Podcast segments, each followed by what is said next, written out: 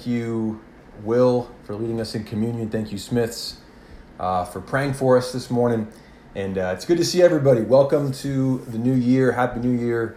And uh, a very late Merry Christmas. Hopefully, everyone had some, some good time. I know it was a holiday that looked a little different than usual, but um, we are happy to be here in the new year. You know, one of the cool things uh, happened to me recently was sometimes on your Apple device or like my Apple TV will show you like your year in review and it'll take pictures and videos you've taken throughout the year and kind of make a slideshow on its own, which is kind of cool. And uh, I watched it, and uh, it was pretty cool. Um, and just to be able to be reminded of, uh, you know, Brandon's um, baptism, and to be reminded of Maya's baptism, to be reminded of all the good things that happened this year, um, the bridge ministry, and all the all the great things that God did in 2020. As as hard as it was, as it was a difficult year. Uh, it was encouraging to be reminded of that. Uh, we will be in Luke chapter 10, so hop over there uh, at this time and we'll continue on, uh, pick up where Bobby left off last Sunday after Jesus sends out the 72. Uh, and we will pick up, let's see, here in Luke chapter 10, verse 17 is where we will start. It says, Then the 72 returned with joy, saying, Lord, even the demons submit to us in your name. So he said to them, I saw Satan fall like lightning from heaven. Look, I have given you authority to tread on snakes and scorpions and on the full force of the enemy, and nothing will hurt you.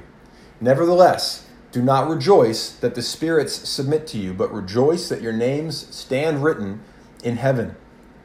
On that same occasion, Jesus rejoiced in the Holy Spirit and said, I praise you, Father, Lord of heaven and earth, because you have hidden these things from the wise and intelligent, and have revealed them to little children. Yes, Father, for this was your gracious will. All things have been given to me by my Father. No one knows the Son, no one who knows the Son, uh, no one who knows who the Son is except the Father, or who the Father is except the Son, and anyone to whom the Son decides to reveal him. Then Jesus returned to his disciples and said privately, Blessed are the eyes that see what you see.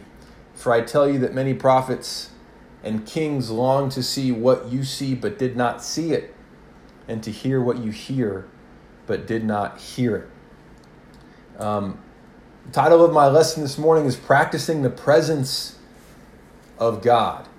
Um, and one of the things that stands out in this passage, it's one of those passages in the Bible that you can easily overlook because it, it kind of goes from a popular passage Jesus sending out the 72, to another popular passage, the parable of the Good Samaritan. And it kind of has this interesting connection aspect to this section, but there's so much here.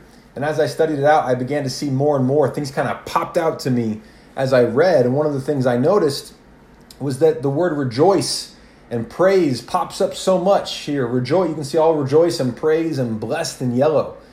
Um, you know, do not rejoice, but rather rejoice. Your names are written in heaven. Rejoice in the Holy Spirit. I praise you, Father. Blessed are the eyes that see what you see. Um, and, and here is we just see this gushing forth of Jesus' heart. That he's obviously very happy. He's joyful. But what is making him so happy? Uh, the 72 just came back. Is he happy at their progress? Happy at what they did? Sharing their faith, maybe? But what is what is causing Jesus so much happiness here? maybe a hint is what stands there kind of in that teal color um, and in the green which is jesus also repeats the word father here within two sentences or three sentences repeats the word father five times and repeats the word son three times and what, what jesus is saying here especially in verse 21 is he's praising god now what's he praising god for it says you've hidden these things from the wise and intelligent and revealed them to little children um, and Jesus is saying, You've revealed good things, you've revealed uh, your kingdom to children, but you know who doesn't see it? People of high status. And a couple weeks ago, we talked about how the world puts so much emphasis, and sometimes even the church puts so much emphasis on these, these statuses that just don't matter to God married, non married, rich, not rich, uh, color of your skin, ethnicity, where, where you live. These things just don't matter to God. And Jesus is saying, God, I praise you. I'm so thankful that you reveal your truth to people not based on worldly statuses. Now, can I get an amen to that, right? We, God's truth isn't revealed to people based on uh, how they can open doors based on their status, their wealth, their uh, prestige. But how is God's truth revealed to people? And in this passage is an incredible secret. In this passage is an incredible secret to all those yellow words right there, right? Kind of secrets and keys to what it is to really rejoice and really be happy. Because Jesus isn't rejoicing at the product. Jesus isn't rejoicing, oh, the 72 came back and you know what? They baptized a lot of people. So I'm going to rejoice. No, he's not rejoicing because of that. What is actually causing Jesus to rejoice? And it seems to be this relationship with his Father. Uh, Jesus gushes forth in praise because he calls God his Father. Now, it wasn't really common. It happened sometimes, but it wasn't common for a Jew to call God Father. It's very intimate, it's very personal, very close. To, to, to say the God, the heaven, of the, uh, the creator of the universe and the heavens, that's my dad. Uh, that's my old man, right? But Jesus is saying that. Jesus is gushing. He's excited. He's happy. He's grateful because of his relationship to his father and what that relationship has revealed to him. And by extension, his apostles. And that's what we're going to talk about this morning is how do we actually experience that joy because of intimacy with God? How is our relationship with God this morning? You know, 1 Corinthians 1:21 says something similar. It says, "Think about the circumstances of your call, brothers and sisters. Not many of you were wise by human standards, not many were powerful, not many were born to a privileged position, but God chose what the world thinks foolish to shame the wise." And God chose what the world thinks weak to shame the strong. God chose what is low and despised in the world, what is regarded as nothing, to set aside what is regarded as something, so that no one can boast in his presence. He is the reason you have a relationship with Christ Jesus. You see, what we're really all about is not so much religion, but relationship. And sometimes, especially in a year where so much happened, we can forget our relationship with Jesus Christ. That's just what exactly what Will Portillo just talked about. He shared he kind of forgot his relationship with Jesus amongst all that was going on. Not that some of those things are bad, not, not, not, not what he's saying. What he's saying is relationship is forgotten. We, we got to practice the pres- presence of God and not forget the relationship with Jesus. How is your relationship with God this morning? As we close out a year, it's really nice to turn, um, turn over a new leaf when you go into a new year. It's it's it's nice to compartmentalize, right? To say, oh, 2020, it's over. 2021, the future is bright, right? Uh, what can go wrong? Uh, maybe I shouldn't say that, but 2021, uh, we, we, have this idea of uh, fresh start, new beginnings. It's exciting, but we, we got, got to kind of sit down and define our relationship a little bit. Um, how's it going? How's it going with our relationship with God? Um, Dallas Willard, in his book Hearing God, says God means for us to walk in his presence. And so we must confront our ideas about God and the Bible. We truly do live at the mercy of our ideas. And that's what I want to talk about a little bit this morning. That's what Jesus is talking about. We can't experience the joy that Jesus, the joy of intimacy, the, the happiness of relationship, if we don't think about our ideas. And I think a lot of times our ideas, especially uh, in this church, our ideas about the Bible, our ideas about God, I think they severely damage our relationship with God. I don't think it's on purpose. I don't think it's on purpose. I think I think a lot of people, myself included, mean well. But but we're not going to see transformed lives because we mean well. We're not going to see uh, uh, lights in Charlottesville and Harrison. We're not going to see a transformed community because we mean well uh, we're going to have to really confront some of these ideas about God in the Bible and be willing to to readjust, repent of those ideas in some cases, because I do think they can destroy what God is trying to do in us. In us, you know, we talked so much in 2020 about changing societal structures. We talked so much in 2020 about changing society, changing culture. Yes, yes, yes, yes, all the above. But we can't be so concerned about changing society if we're not willing to change ourselves. Because ourselves are what's going to make up society. right? People make up societal structures. We can't change those structures we don't, we're not willing to take a look inside and change ourselves. You know, there's, there's kind of three things this morning I think that get in the way of our relationship with Christ, our relationship with God. And number one is the passive robot, is, is kind of what I call it.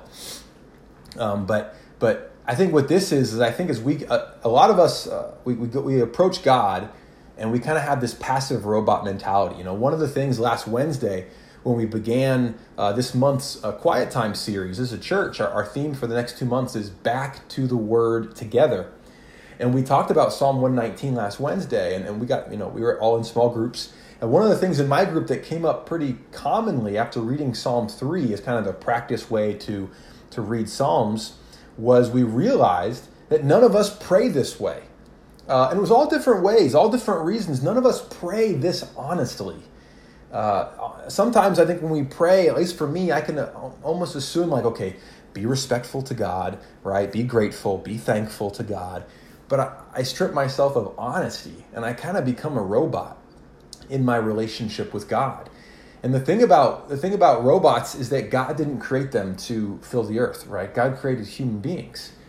And in any relationship, any friendship, uh, conformity is not ideal. Best friends, right, are not best friends because they're exactly the same. Great conversations can't happen with two people who are exactly the same. Great conversations can only happen with two people who are different because they have to exchange different ideas. And in the same way with God, we're meant to have a relationship with Him. And so if we show up there just being passive and God, uh, I'm sure all you're going to do today is great. We approach God in prayer just being a robot. Uh, we actually strip ourselves of any power. Our prayers are stripped of all power when we remove initiative, when we remove honesty. God does not want robots. Imagine your kid coming up to you every day and being like, What should I do every second of today? Uh, what's, what's every minute decision I should make every day? A parent might be it's not, it's not encouraging to the parent, you know? The parent wants to give guidelines and parameters, but wants the kid to grow on their own. They want the kid to develop their own personality, to operate within the parameters of their confines, not just to do every single thing you want them to every day, right? And that may, may, be, may be easier, probably definitely easier, uh, but it's not a relationship, and it's not deep, and it doesn't actually provide change. And I think too often we, we, we show up uh, show up to God as passive robots and we don't we don't pray with initiative. Think about the parable of the talents. Remember when God gives uh, someone five talents and someone three and someone one, and He says, you know, go and invest and come back and give me, show me what you got. Right? Five talents invests all five. Uh, three talents invests all three. One talent, he's afraid. Remember what he says to God when he comes back? He says, I didn't do anything wrong. But by not doing anything wrong, he actually committed the most wrong. God's like, I wanted you to do something. I wanted you to do something. You know what's powerful about that parable is the master, when they actually, the other two uh, people do something with the talents they've been given, uh, the bags of gold they've been given, is God says, Come and join your master's happiness. Right? God wants us to join his happiness, but he wants us to, to, to invest in our own initiative. He wants to go out and do it and then tell me how it goes, right? Being guided by God, experiencing the presence of God is not just making God a taskmaster. When we make God a taskmaster, we become robots. And God doesn't want that, and we don't want that, and it doesn't actually allow us to change. Um, it doesn't actually allow us to change. And I think this is one of the reasons, too, that uh, prayer meetings, uh, you ever have a Bible discussion and you say, hey, this Friday night is going to be a prayer night I don't know about you, but prayer nights for Bible talks or for family groups tend to be the least attended, right? Uh, pe- people, I think they think, well, why why go? It's just it's just prayer night. I've thought that. Why go? It's just prayer night. When we become passive robots, prayer has no power, right? Prayer is devoid of anything that can actually move. But when we believe that power, that prayer actually has power, we're, we're able to approach it and see that prayer actually is going to uh, show us what we need to change. It's also going to be able to change God's minds. We see that in the Bible. Prayer is a conversation. Prayer is a conversation. You know, and it's not just God, please tell me, show me what to do today. It's sharing with God your fears. Sharing with God your uh, what happened today, talking to God about what you, what's exciting, what interesting happened to you today. It's a conversation we bring God wherever we go.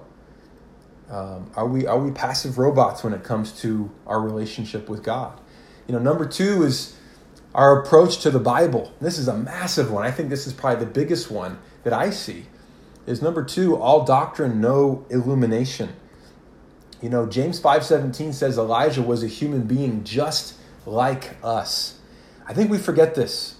I think too often we read the Bible like, yeah, that, that could never happen to me. Those are just people out there, Elijah and Paul and Ezra and Esther and Ruth. They're all just, that's the Bible. That's not me. That's not my life. And the result is that the Bible just becomes this antiquated book of abstract ideas that you hate reading. and you only read it if you're forced to by a campaign that the church is doing, or if someone makes you choke it down like disgusting medicine. Like the Bible just becomes this irrelevant, antiquated, stale mess that you don't want to read. But we have to realize these people are just like us. That we would, in reality, experience life the same if we were there in their shoes. It's got to be real. I think it's too many times people, Christians, disciples, we read the Bible and we think, oh, that's them over there, not us. No, no, that's what we would be if we were there.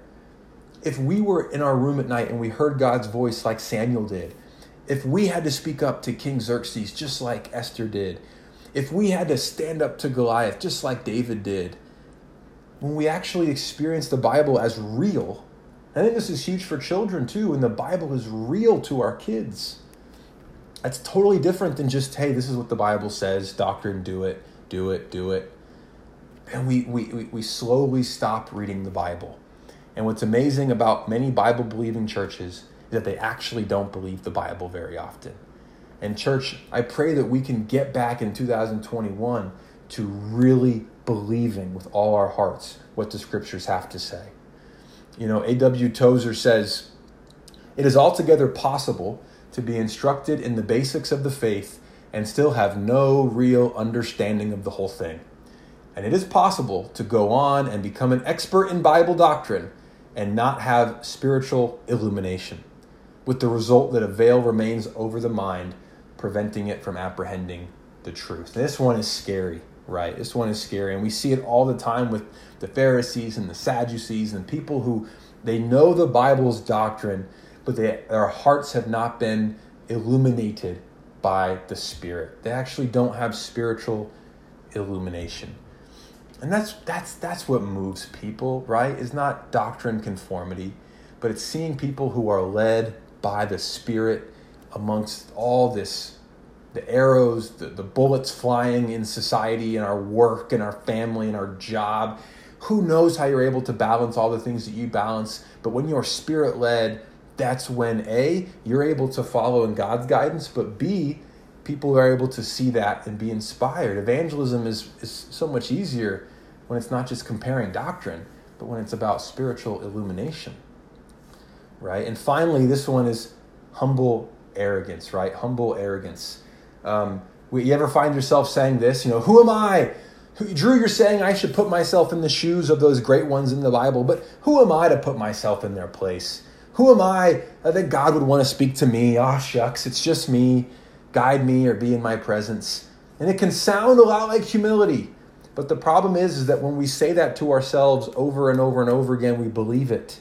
And then God, we begin to think that God would never waste his time. God would never involve himself in our lives. You know, there's a scene in the movie Gandhi, where Gandhi's walking in South Africa with a clergyman, with a priest, and something falls and it, it narrowly misses them.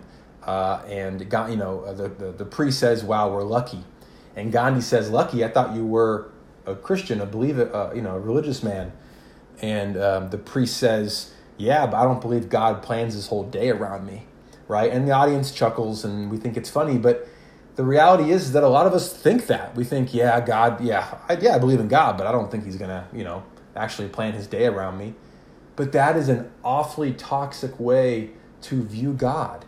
And when we view God that way, we begin to believe it.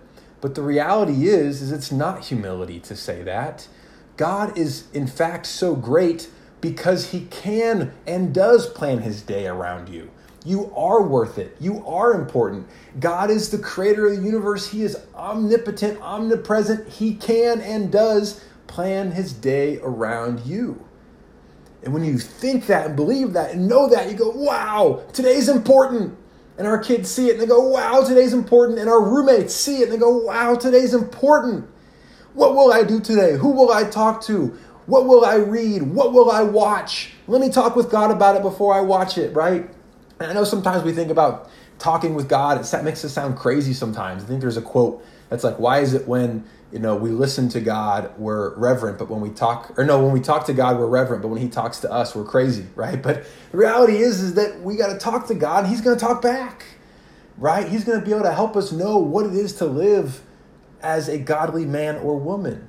But I pray that we don't fall into this humble arrogance, right? Of oh, I, oh, I would never. I, and then we just we never take initiative we never take risks we never live that life. You know one of the great things about being a young man in the faith being a teen was taking risks for jesus. Young men love taking risks. Uh, young women too i can't speak as intimately about young women but i do know young men and, and we my group in, in dallas texas we loved going to the mall and sharing our faith and getting in trouble.